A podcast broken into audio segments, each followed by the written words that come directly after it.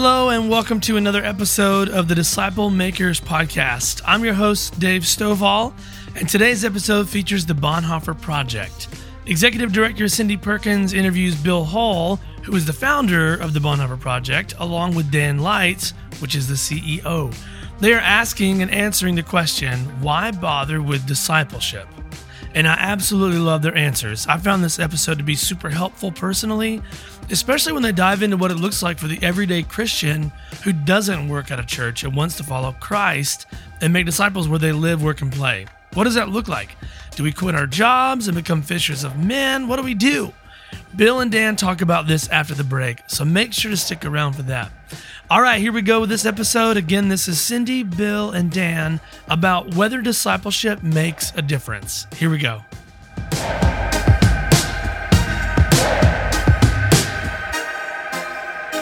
Well, hello there, and welcome again to the collective conversation. We're so excited that you have joined us. My name is Cindy Perkins, and I get the privilege of serving as the Chief Operating Officer for the Bonhoeffer Project.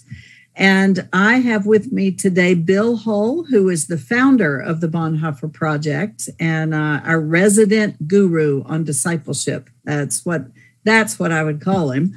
Uh, and Dan Leitz, who is the incoming leader and CEO for the Bonhoeffer Project. So uh, you you can find out more about that on our website, thebonhoefferproject.com. But today, uh, welcome, gentlemen. Thanks for joining. Me. Thank you. Thank you.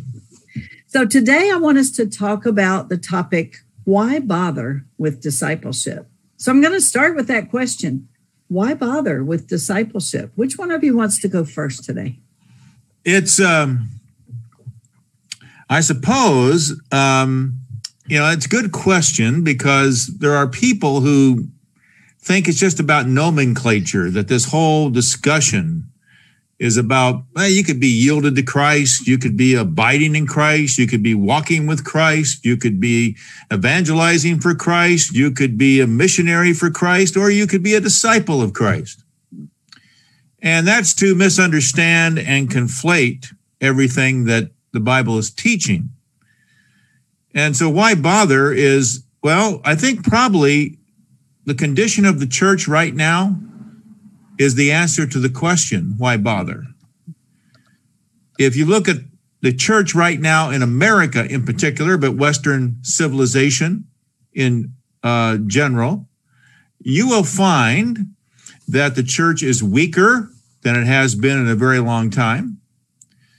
It is more accommodating. It is more easily led by the culture that we have been out discipled by the culture and the main domains of the culture, that the theological and philosophical left own the culture. And we're like the people standing at the train station, and the train is left, and we miss the train, and that train represents the culture. And we're not on board. And uh, we're losing our influence. And Whereas 20 years ago, 50% of people in America, when surveyed, not that people tell the truth on surveys, but was they were being surveyed, they said that they identified in some way as a Christian or the Christian way of thinking.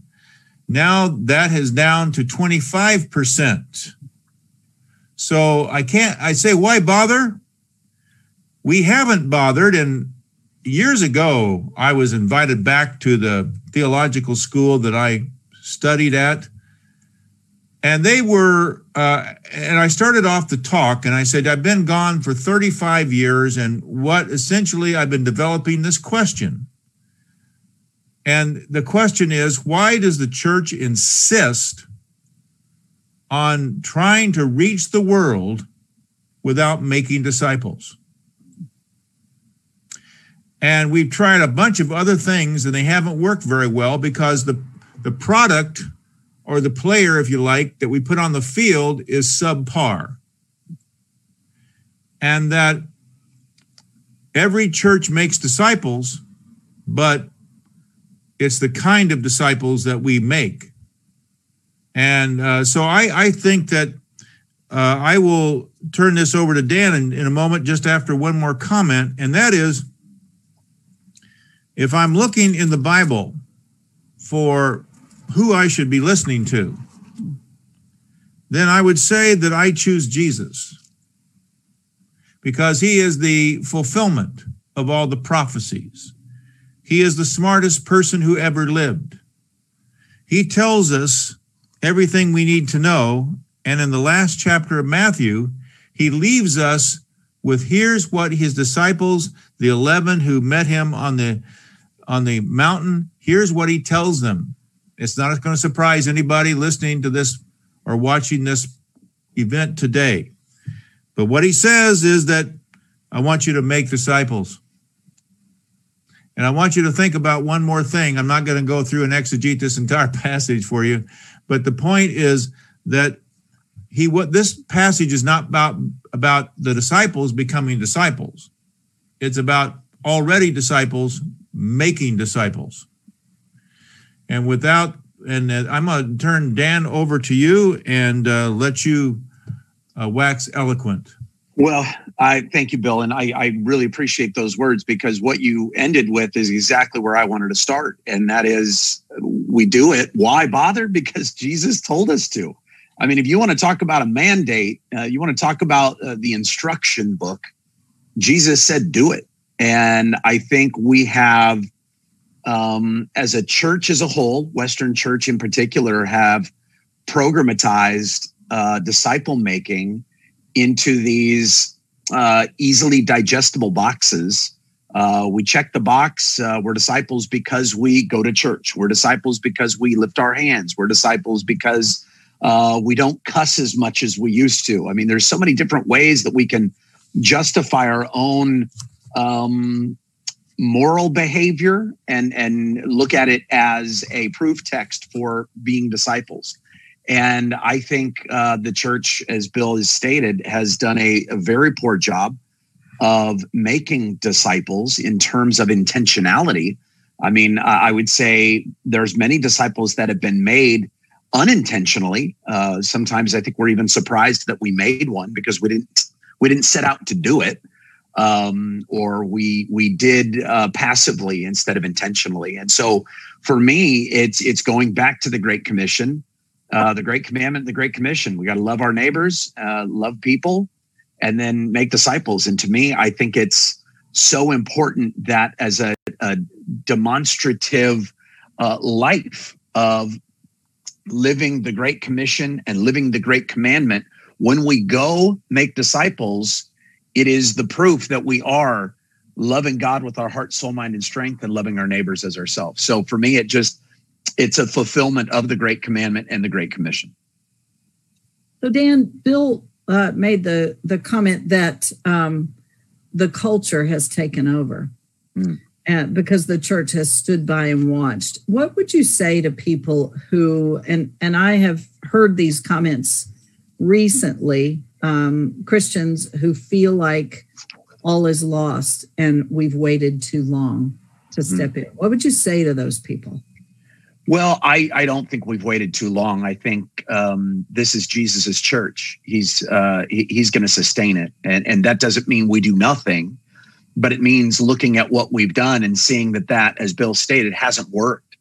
Um, we've done massive crusades, we've done professions of faith, we've done mass baptisms, but the church seems to be getting weaker and weaker and weaker, and it's because we're not focused on um, people; we're focused on numbers.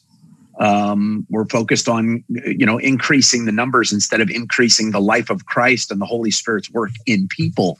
And i, I agree. I mean there has been a lot of cultural influence in in in an attempt to be re- relevant i would say within the culture we have adopted a lot of the cultural aspects of this world and and infused them into our churches in an attempt to appeal where Jesus basically said you're you're not going to be appealing to this world. You're I mean to a certain extent the people who are looking for Christ are going to find him because I want the church to be different when I find people in my church are coming from the world they're not coming to the church to find something that mirrors the world.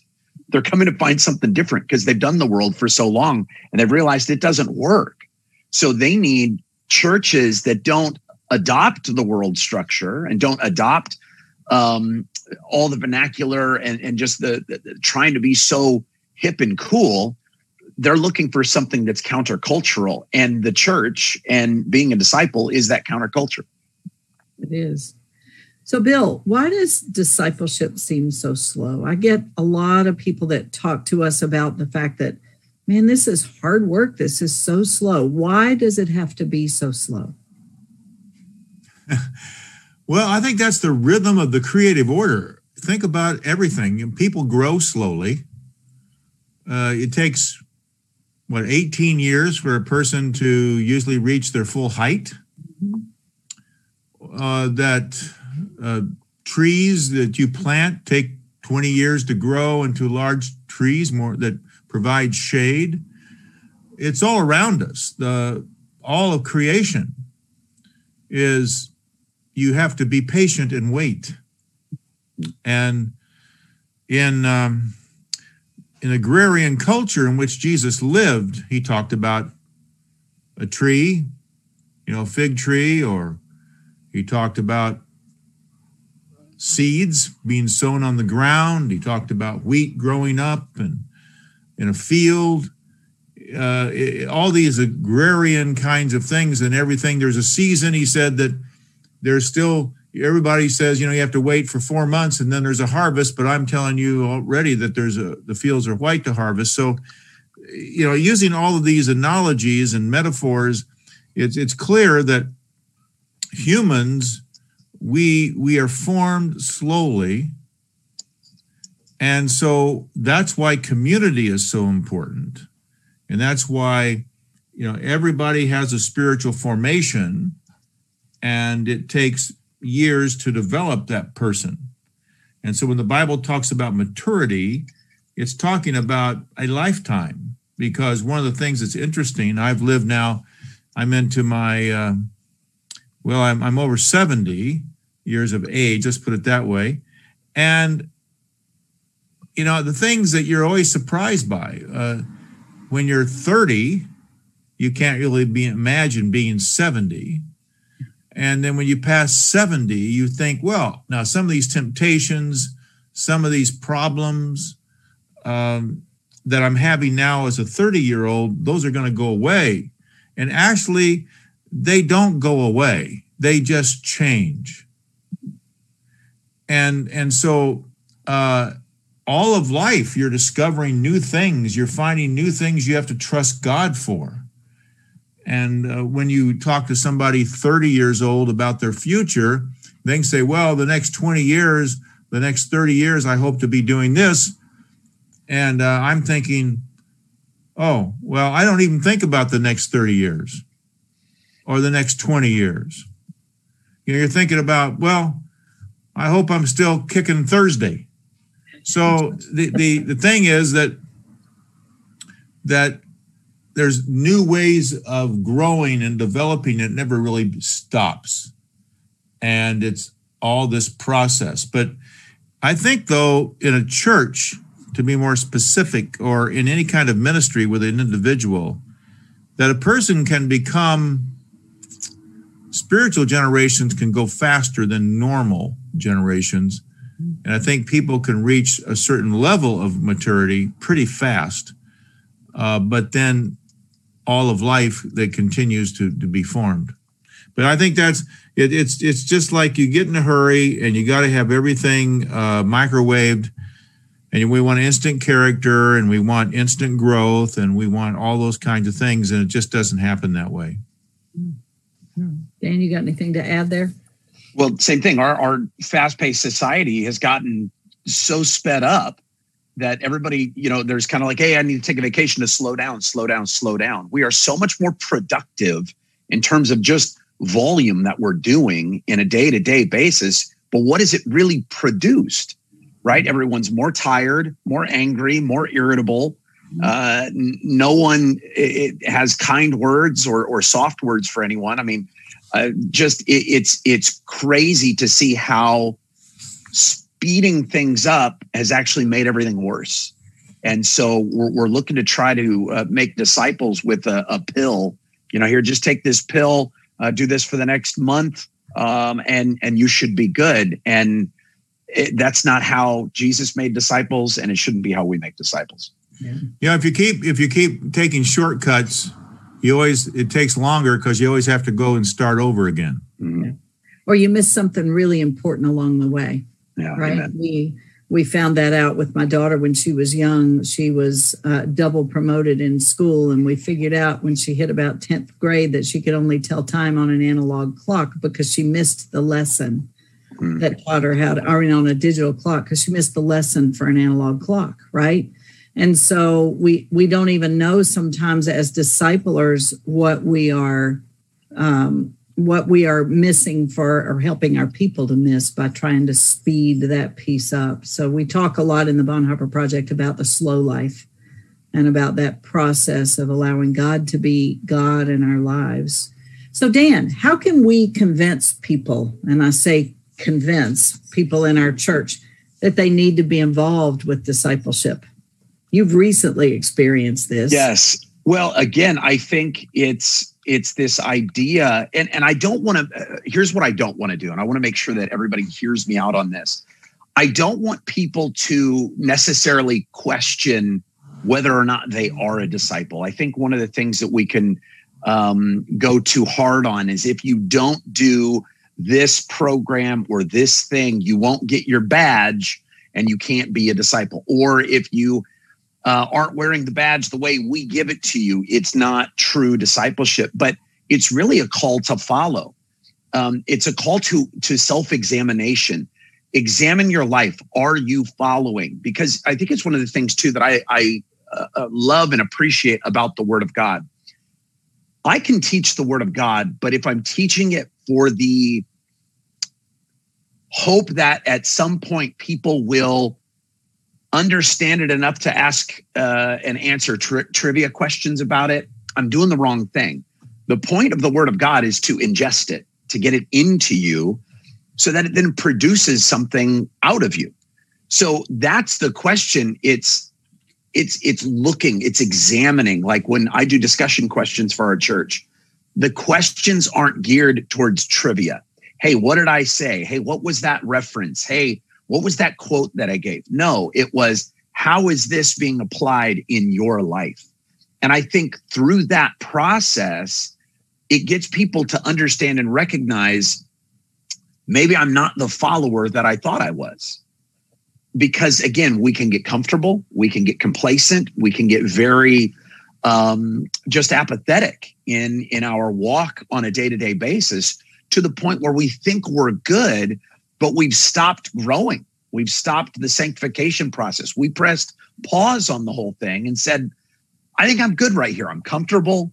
There's no big issues. I asked my church a couple of weeks ago, I said, Has the enemy started leaving you alone? Are you no longer a threat in the kingdom? It's probably because you've stopped growing. You've found a place that's comfortable. You've decided to just hang out there because it's easy and you're no longer growing or making more disciples. So it's it's really just showing people based upon scripture, are you indeed following or have you parked?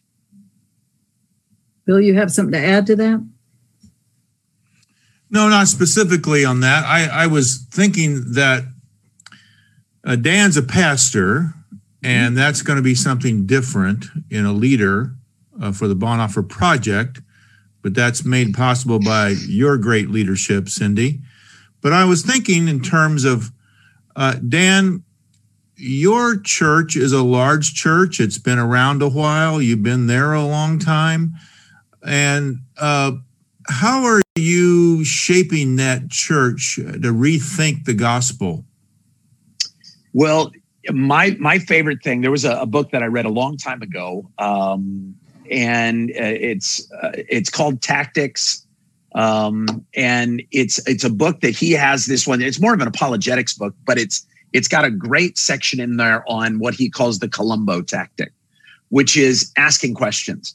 It's mm-hmm. one of my favorite things to do because when you ask questions, people love giving you their opinion uh, anyway, the, the book's by Greg Koukl. I just remembered. Sorry. Uh, so if you're wondering what that is, but he's got a chapter. It's called the Columbo Tactic. If you ever watched that old show, Columbo would just ask questions. And by asking questions, you can either get people tangled up, you can get people to, to kind of question their own philosophies. So I find that just asking questions, so all throughout my sermons usually are questions. So where are you at on this? How is the Lord ministering to you here? What do you see as the fruit of your life in this area? Are you growing over here? Are you not? And and it really, it actually through just a, a series of questions gets people to understand, oh, I'm not where I thought I was. Because again, one of the enemy's greatest tactics is to get us deceived, thinking we're fine when we may not be.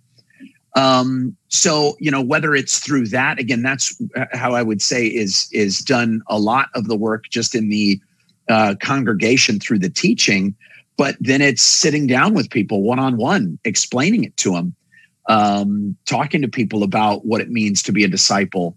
Uh, what you find, or what I've found, is everyone. Uh, I I haven't found anyone who said, "Oh my goodness, discipling that's terrible." Like this is the worst thing I've ever heard. What kind of program is this? No one said that. Everyone's usually agreeable right off the jump, but when you ask them the harder questions, well, what is a disciple? What constitutes a disciple? How do you know if you've made one? Are you ever complete? Right. When you start digging a little more just with these simple questions, you find that people generally have wondered that themselves, but they never put the verbiage to it. They never put the language to it. And then when you start giving them definitions and going through the word of God with them, they start going, wow, you're right. Like we've been either unintentional with our disciple making um, and again not a not a lack of heart or desire but a lack of intention or a lack of direction.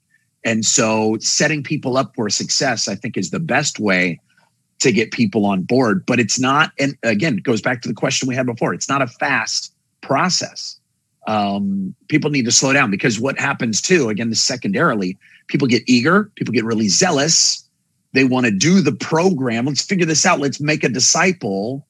Um, but but you got to pull back the reins. You got to say well, we got to make sure that we're making the, the, you know consistent disciples not just many. It's not again it's not a numbers thing.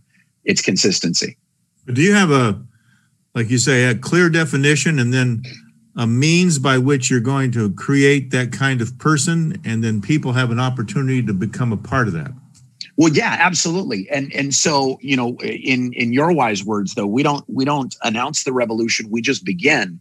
Mm-hmm. We have full definitions and then through the Bonhoeffer project we created our discipleship flow process, which was um, again it's probably the, the the thing that I liked the most about the Bonhoeffer project when I first took it was just to help me wrestle through what does it mean to be a disciple? Um, what does the Bible say about discipleship? And then how do I get people to come in and follow me as I follow Christ through the process? Mm-hmm. Um, and again, we've started, um, and and it's funny. We just had a group that met over at my house this last weekend. 30, 30 or so people at the house, and they're eager for it. And they're like, "What do we do?" And I said, "Well, hold on, let's talk." Right? There's this slow, methodical process because again, part of even what Jesus did with his disciples you know, you got to count the cost. Are you ready to follow me? Lay down your nets, lay down everything that you got, and follow me. So, yeah, we have a great process here. Um, for us, it's about a 10 month process um, of getting people in scripture memorizations, going through the Bible, going through several books. Um, and to be honest with you, the biggest thing is just doing life with someone. It's, it's, again, there's a lot of good that comes from doctrine theology and materials and reading the Bible, but there's a lot that comes from just doing life with someone. So you've got to invest into people, not just into a curriculum. Exactly. So do you guys consider, and Bill, why don't you take this one first? Do you consider non discipleship to be disobedience? Tell me why you answer the way you do. Well, I think uh, non discipleship is well, it's a high cost, first of all. It's, it's a higher cost than the cost of discipleship because of what you lose that you don't really know you're lost. You, you've lost a life, you've lost the calling of God in your life. You've lost the blessings of God. Your children, your grandchildren, your relatives, your friends, your associates, everybody is poorer for it. And in a church where it's a, we live in a conversion culture where we've trained people to think, well, conversion is what happens. Instead of saying making disciples, and letting converts happen. We've made converts and let discipleship happen, and that's to be haphazard and and uh, the passivity and the uh, laxa, lackadaisical aspect of that. So that this, yes, it's a sin because it's a sin. It's a leadership sin. It's a sin of selling out to other methods, programs, techniques that one that gets you to what is the jewel in the crown of modern evangelicalism, which is a large church, uh, large enough that you can um, stand up in front and preach sermons, and people love your you know your sermons, and you can preach these gourmet sermons, and you get a lot of positive feedback, and then you take uh, you say, well, let's have small groups or let's have discussion groups, and they can talk about my sermon, and then you know, then we'll just kind of let it flow from there. To me, that's non-discipleship. It, it's it's not that you know the word of God never returns void. Uh, the word of God is always doing some work, and there's always going to be somebody who breaks from the pack and who gets really serious. But then the general the general sense of the pack is that we're we're saved, we're going to heaven, we're golden, we're good. Keep it in your back pocket because you'll have to show it at the door when you get to the pearly gates. But uh, you don't necessarily have to live it out. You don't have to pay the high price. You don't have to do all those things and that makes everybody poor. And for that, I think that is poor leadership and that's poor shepherding, that's poor pastoring. And so I see it primarily as a leadership sin, a cultural sin in the church environment. So Dan, what happens, and this this does happen in churches uh, often. A lot of the folks that we talk to have been in this setting.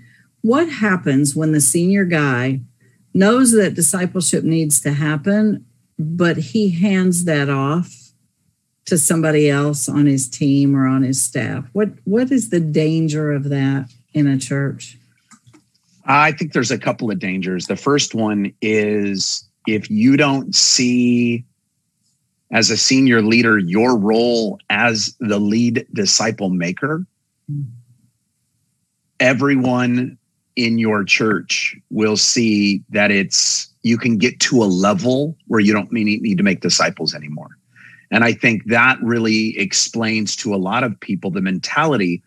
Even though we we in the church world we explain that you know being the senior pastor, lead pastor is the bottom of the pyramid, right? We're the servant of all. We're saying that with our words, but we're not saying that with our lives. We're not really serving all. We have people for that. And I think that really sends the message that it's really not about disciple making. Um, it's become another uh, shtick, another program, another buzzword, another um, a la carte menu item that someone can choose to do. Like Bill said, if you if you really feel like you're in, if you if you you don't want just Christian light, you want to get in, you want to dig in, you can go to Christianity 201. You could take the graduate level class, and this is discipleship. Um, it it continually makes discipleship seem optional, and if it's optional to the senior pastor, it will be optional to everyone in the church. Mm-hmm. Bill, what would you say if you were uh, standing in front of a group of senior pastors that were on the fence about discipleship for their church? What would you say to them? How would you challenge or encourage them to step up and step in? Because there are plenty of, of pastors and church leaders uh, who are on the fence about discipleship because it is slow and because it takes a lot of time and energy. What would you say to them? Well, I would say that if uh, if you haven't been able to stick with things, it really speaks to the condition of one's soul. Mm. And I think of the 23rd Psalm the Lord is my shepherd, I shall not want.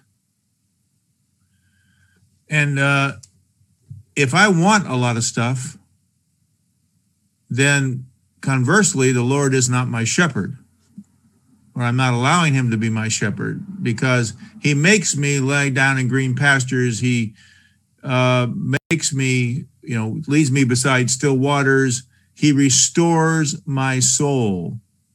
Uh, he leads me in the path of righteousness for his name's sake. So the idea is that it's about who you are as a person and are you the real deal? Would you be? Uh, I would talk to him like that. Another way I'd talk to him is if, if you if you weren't paid to go to church, would you? And would you be a good member? Uh, would you be involved? Or is this just a job? And that you might just need to go out in the other another field of endeavor and and uh, really dedicate yourself to that, just like you do to this. But really, what you're doing is trying to meet your own needs. So those are the kinds of things I would start with. I think the second thing I would say, okay, let's reverse engineer Matthew 28. It says, go make disciples of all, you know, first of all, are you a disciple? Uh, meaning, I think that disciples are born to be made.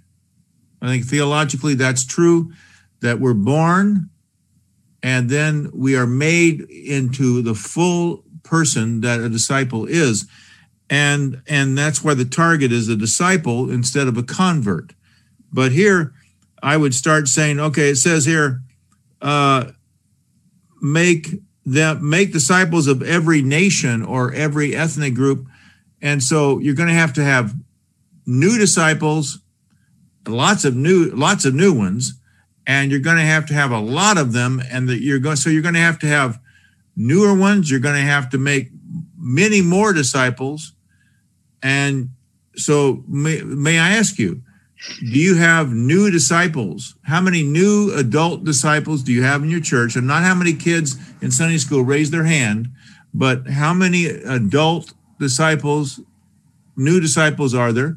Have you had many disciples? Are they mature disciples? Are they multiplying disciples?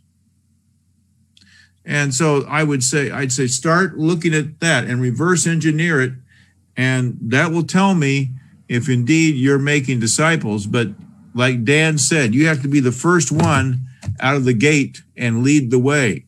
Follow me means you're going somewhere. And oftentimes when we say follow me, it really means to another meeting or down the hallway to my office. That can't excite very many people.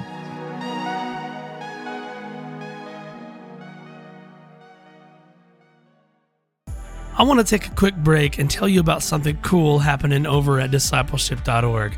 It's our discipleship.org collective. It's an online community for disciples and disciple makers.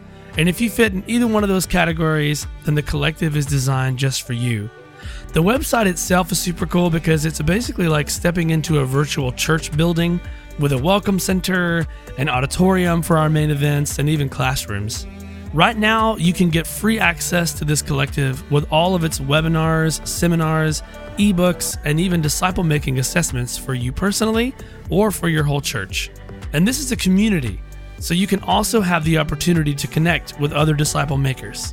And while membership is free, there's also a premium access option, which includes courses, certifications, and online gatherings with other leaders from around the world. So head on over to discipleship.org/collective and sign up for your free membership today.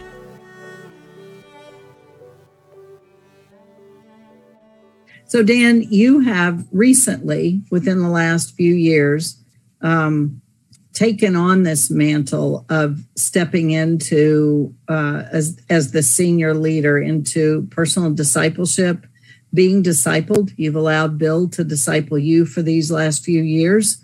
Um, what what is the value of that of the discipleship that you get from uh, from Bill, or be it from anybody else that you choose to allow to disciple you? You know, I think one of the great things about being under Bill and and to be honest with you, being under leaders who get this when when I discovered my passion for disciple making, and again, it's not that uh, like I found something new. I think I was just surprised that it's always been there in Scripture, but I I've failed to see my role in it because I was never actively discipled, and and I don't put that. Uh, uh, there was a lot of people that discipled me. I was discipled by the Word, the Holy Spirit, right? But there was no one that ever said, "Hey, you, let's go, follow me as I follow Christ." And I think there was something almost like I missed out on something because as I've been in church for a long time, I can't tell you how many guys I've been a men's group pastor or men's pastor, I've pastored youth, uh, college age. I mean, you name it. I've had dozens, hundreds of young men, older men say, Hey, would you disciple me? And because there was a, a loose definition, I didn't really know what that meant. So all that to say, since I met Bill and and really delved into this beautiful world, like to be honest with you, the Bible makes more sense. Yeah. I mean, no joke. The Bible makes more sense when you're reading it from the standpoint of our mission. Jesus didn't say, hey, your mission is to be a good Christian. Hey, make sure your church attendance is on point. Only miss for when you're sick or, or you know, and if you're going to miss, make sure you watch it online. That's not his goal. Um, in fact, the goal of, of, of a disciple, like it's, it's one of the things that the Lord really showed me through Bill, through this process that I went through in my own cohort was I need to stop focusing as a pastor on building a church or even building the capital C church. Jesus says very clearly in his word, it's his church and he's going to build it. My job as a pastor and leader is to make disciples. So my focus is to make disciples. Jesus builds the church.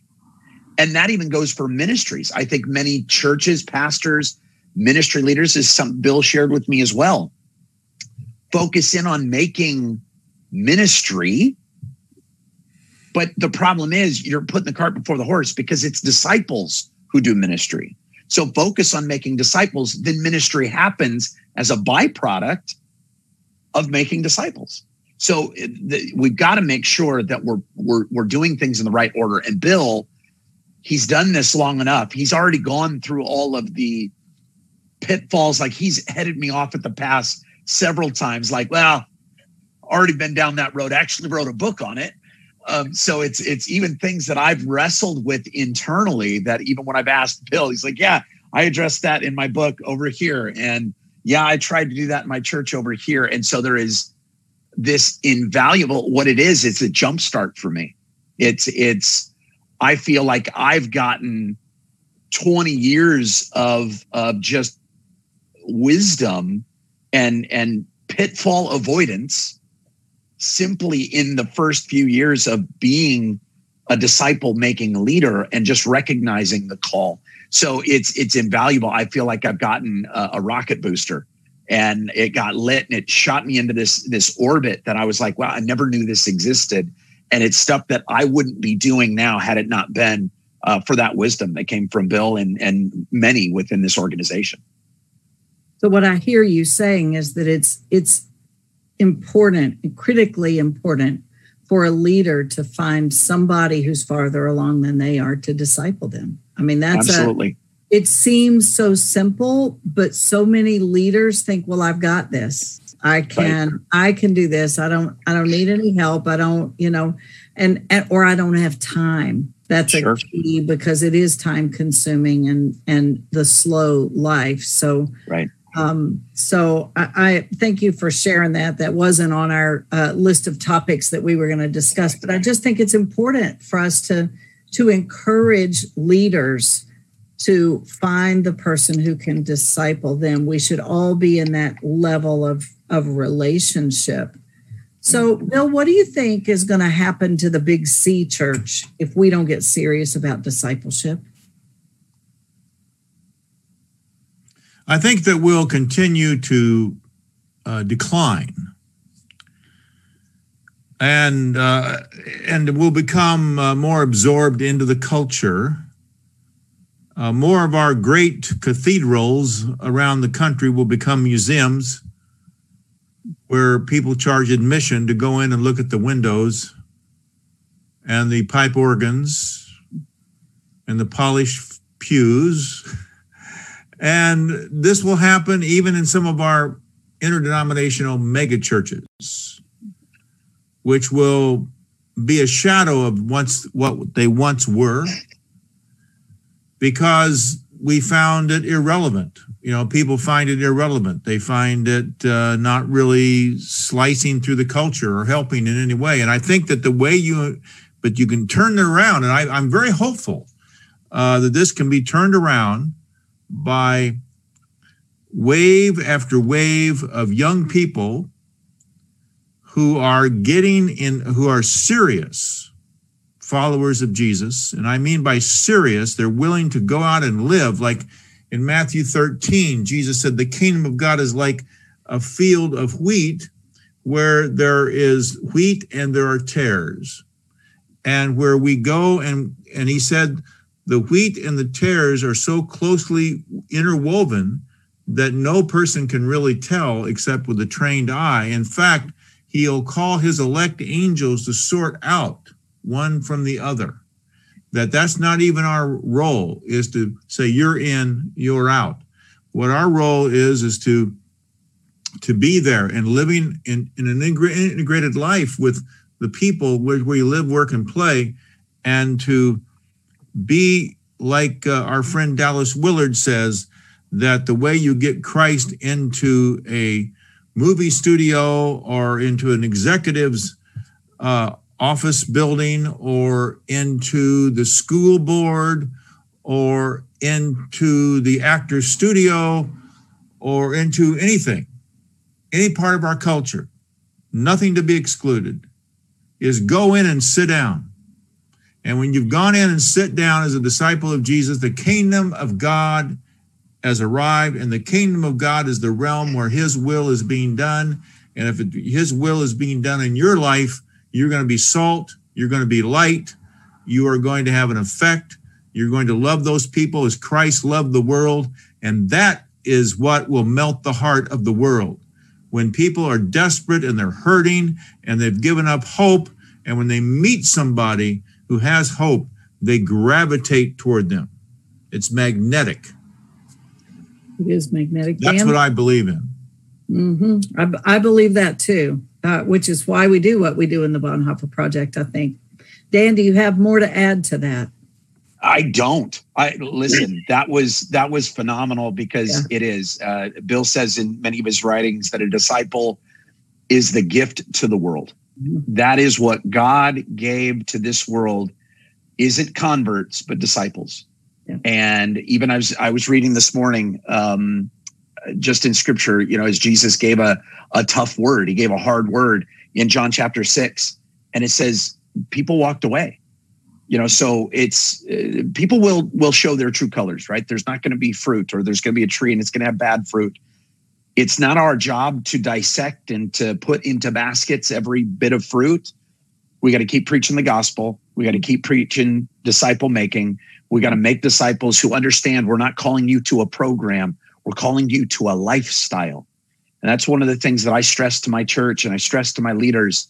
I'm not asking you to do a program for a year. I'm asking you to do this the rest of your life. And that has changed the mindset. And when that happens, as Bill said, that will change the culture. It's one disciple at a time. Yeah, I like that idea that oftentimes when you start talking about getting more serious spiritually, what people really interpret that to mean, because it's always meant this, is you want more of my time. Mm-hmm. And there might be some of that, but that reordering of time is a, a heart issue. And but really, what I would simply say is, you know, God doesn't want you to quit your job and and start serving Him full time vocationally. No, all He wants you to do is He wants to transform what you're already doing in your with the time you have. He He wants you to go to work at the same time, drive the same way, go in there at the same time every day, sit down at your desk or whatever you do, and He just wants to use all of that as his territory, as his habitat, because you're there. And it might just be that you're working harder than other people, or better, or more honestly than other people, and you're doing it with a great attitude. And people can tell the difference. Yeah.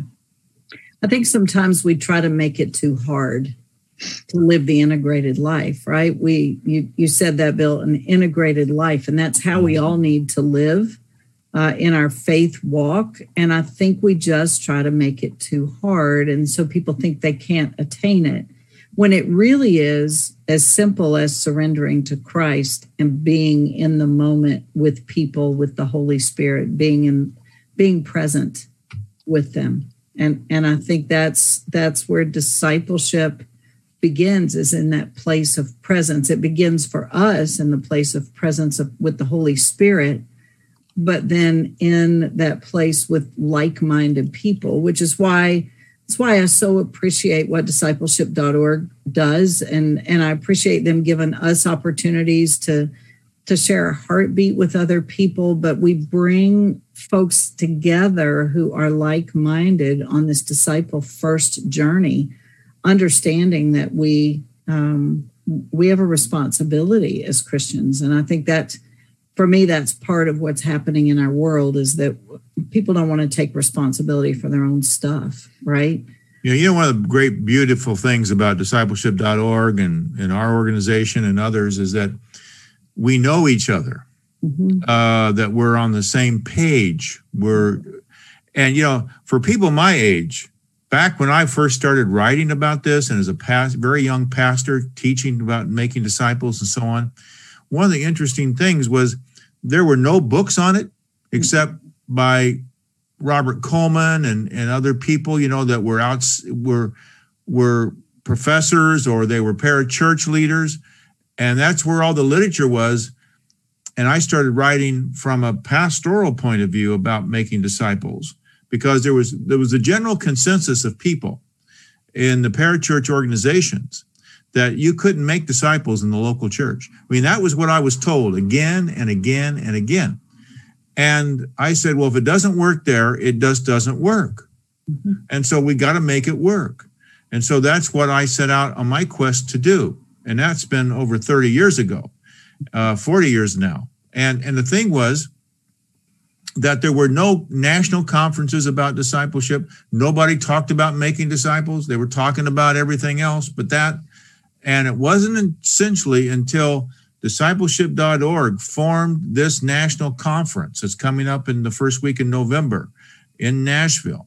It wasn't until then that we really had a conference among disciple making first community together where we could get together and encourage one another, learn from one another, and know that, hey, we're not all crazy. Uh, this is really what the Bible is saying, and it's spreading. It's spread all over the body of Christ. And so now uh, we just want to take advantage of this window that God has given to us, this pathway forward. And so I'm very excited about what's going to happen in November, and we want people to sign up and be there. And uh, we might have to wear masks. I don't know yet. You know, you might have to wear a snorkel, but I'm going. Yes, the air is clear up here. Right, yeah. the air is exactly. clear. Yeah.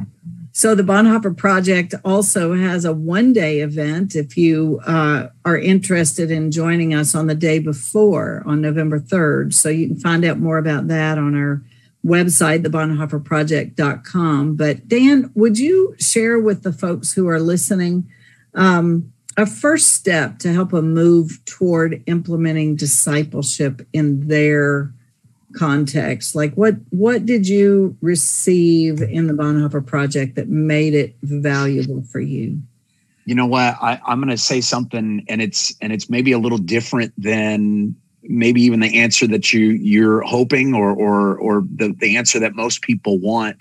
You need to be honest mic, with. Yeah, right. Yeah. No, you need to be honest with yourself. Um, you need to take an honest look at your ministry and and honestly determine because I think one of the greatest things as leaders we can do is we can lie to ourselves. Again, Satan's the great deceiver. And he wants churches that are ineffective, that are big, that have lots of people, but everyone's so nominal that they're not they're not doing anything for the kingdom. And so the greatest thing that a leader can do is to be honest with themselves and and determine, you know, because a lot of us can say, and I think all of us at one point thought, yeah, yeah, I'm making disciples. Then you ask yourself another one, what, what where are they? Are they following you? Are are they more like Christ today than they were when you found them? Um, and then you start getting to that place where I got to, where you start having to take a holistic look at your ministry and start recognizing, man, we need to be more intentional about it because it's been real passive for a long time and don't give people the option to say well maybe not. Maybe maybe later i'll get into that. Let them know how critical it is to be part of the body of christ. Yeah, yeah. so we at the bonhoeffer project have a process that we take you through. And uh, we've all been through it. Bill created it. Um, as as we walk through 10 months of determining uh, what jesus gospel is and what a disciple is and how how we get back to scripture, the scriptural definition of what a disciple is, and then creating a flow process that works in your context because we understand that nothing's cookie cutter in this world. What works for you guys in California is not going to work in Florida. It's just not going to happen. And so, um, so we take you through a process that helps you work for your context, whether it's in the church, or as a lay leader or in your workplace discipleship happens as as you've heard today discipleship happen, happens everywhere that we are. And so if you're interested we'd love to have some conversation with you about what we do at the bonhoeffer project. We we believe that you must count the cost of discipleship. We believe that it's a slow process mm-hmm. and everything that we do points in that direction. So you can um, email at info at the bonhoefferproject.com. And uh, the info comes directly to me. I'd love to have a conversation with you. Any one of us would love to have conversations with you about about what we do and how we do it and and where um, um, where you can get started in that place because it really is about the first step, right? Taking that first step to say, "Man, I need something. I need something because what I've got's not working." Anything else, gentlemen, before we close out our time together? No, uh, I, I'm happy that we've had this time together, and uh, I could uh, sing a song, or you know, no, I'm no. going to Nashville, and so I'm going to write a song no, before I get there no. because I want to be a okay. songwriter. But if you get to do the song, then I get to do the hoedown. Oh, so. okay, that's a deal. We're going to go deal. with neither. Neither. We're going to stop right there. No, okay. I, I, will say this. I want to add this just to kind of an addendum to what I even just said. It's there's a lot of great curriculums out there, and I want to say that uh, curriculum. There's nothing wrong with it, and I think all that stuff is awesome. But don't start with your curriculum. Start with the culture in your church. Start with looking at where the culture's at. And that is one of the things that the Bonhoeffer Project does. It helps you to formulate what kind of culture you're trying to create through definitions, through the discipleship flow process, through really understanding all that discipleship entails. And so don't start with finding a good curriculum. Find what culture you're trying to create and then go from there. All right. Well, Bill and Dan, thank you so much for joining us today. Thank you to Bobby and discipleship.org and his crew for having us and uh, just allowing us to share a little bit of our heart. We hope we'll hear from you soon, and we hope to see you in Nashville in November. We'll talk soon. Thanks.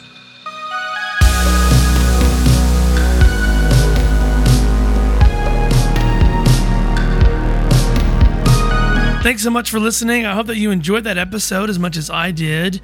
And as they mentioned, they have a gathering on November 4th here in Nashville. Just want to remind you that is actually the day before the National Disciple Making Forum begins, November 4th and 5th, which is discipleship.org's gathering. Make sure you go to discipleship.org and purchase your tickets so you can be involved in that. It's going to be a great one this year. It was really weird to not have one in person last year. So, really looking forward to having that and looking forward to seeing you there as well. All right, y'all, have a great day. I'll see you on the next episode.